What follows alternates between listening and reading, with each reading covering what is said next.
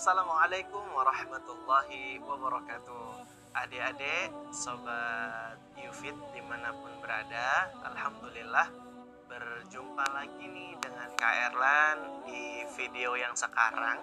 Setelah sebelumnya kita sudah membahas motivasi ayo ke masjid ya.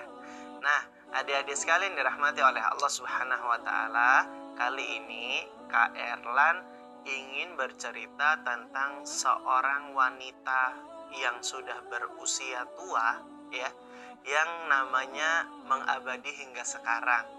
Wanita tua ini termasuk juga sahabat Rasulullah Shallallahu Alaihi Wasallam ya. Adik-adik tahu tidak kalau uh, wanita yang sudah berusia tua ini kulitnya hitam, badannya lemah, tidak punya kedudukan apa-apa di mata masyarakat. Dia hanya mengerjakan apa yang dia bisa. Adik-adik yang dirahmati oleh Allah Subhanahu wa taala, nama wanita tua ini adalah Ummu Mahjan. Siapa namanya adik-adik? Ummu Mahjan. Adik-adik tahu tidak Ummu Mahjan itu kebiasaannya adalah membersihkan kotoran-kotoran yang ada di masjid. Jadi dia hobi banget adik-adik, senang banget membersihkan masjidnya Rasulullah Wasallam pekerjaan yang menurut kita ringan banget ya. Tapi itu yang dirutinkan sama dia adik-adik. Sampai-sampai suatu kali Nabi Muhammad SAW merasa kehilangan sosok Ummu Mahjan. Ketika itu Nabi bertanya kepada para sahabatnya di mana gerangan Ummu Mahjan? Ternyata adik-adik Ummu Mahjannya diberitahu oleh para sahabat Nabi sudah meninggal dunia dan Nabi tidak sempat mensolatkannya Lalu Nabi mengajak para sahabat yang lainnya untuk menemani Nabi pergi ke kuburannya Ummu Mahjan lalu Nabi menyolatinya.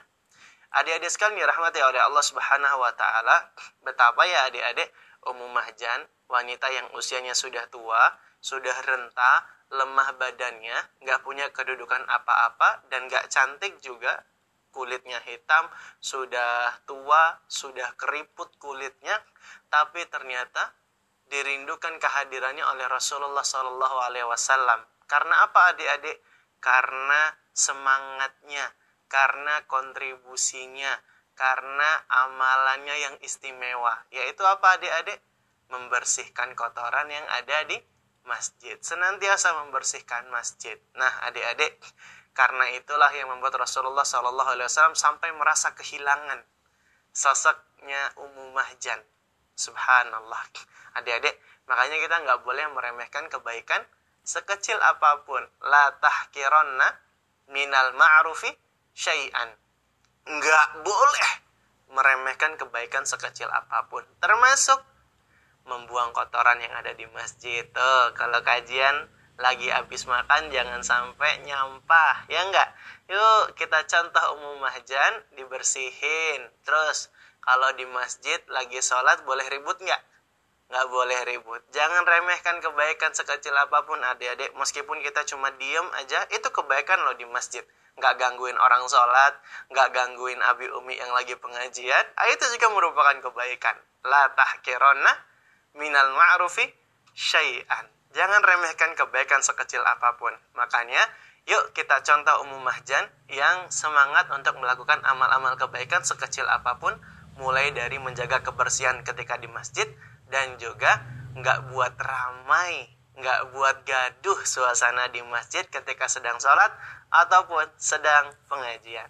Demikianlah sekilas renungan hikmah dari Kak Erlan untuk adik-adik sekalian. Assalamualaikum warahmatullahi wabarakatuh.